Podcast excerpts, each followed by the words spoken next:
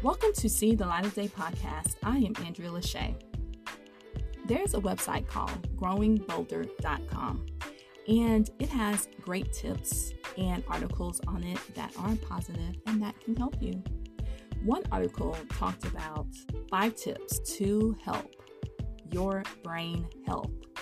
And those five things are number one, breakfast, which is very important. I can't even function if I don't have breakfast. Number two, move it, meaning move your body throughout the day. Number three, avoid the sugar rush. How many of us know you get a sugar rush and then it comes drastically down?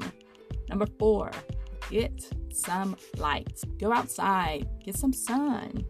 It does great things for your body. Number five, walk and talk.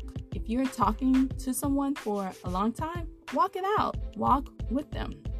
Two things that are on here twice is moving your body. So it's important to move your body to help your brain health.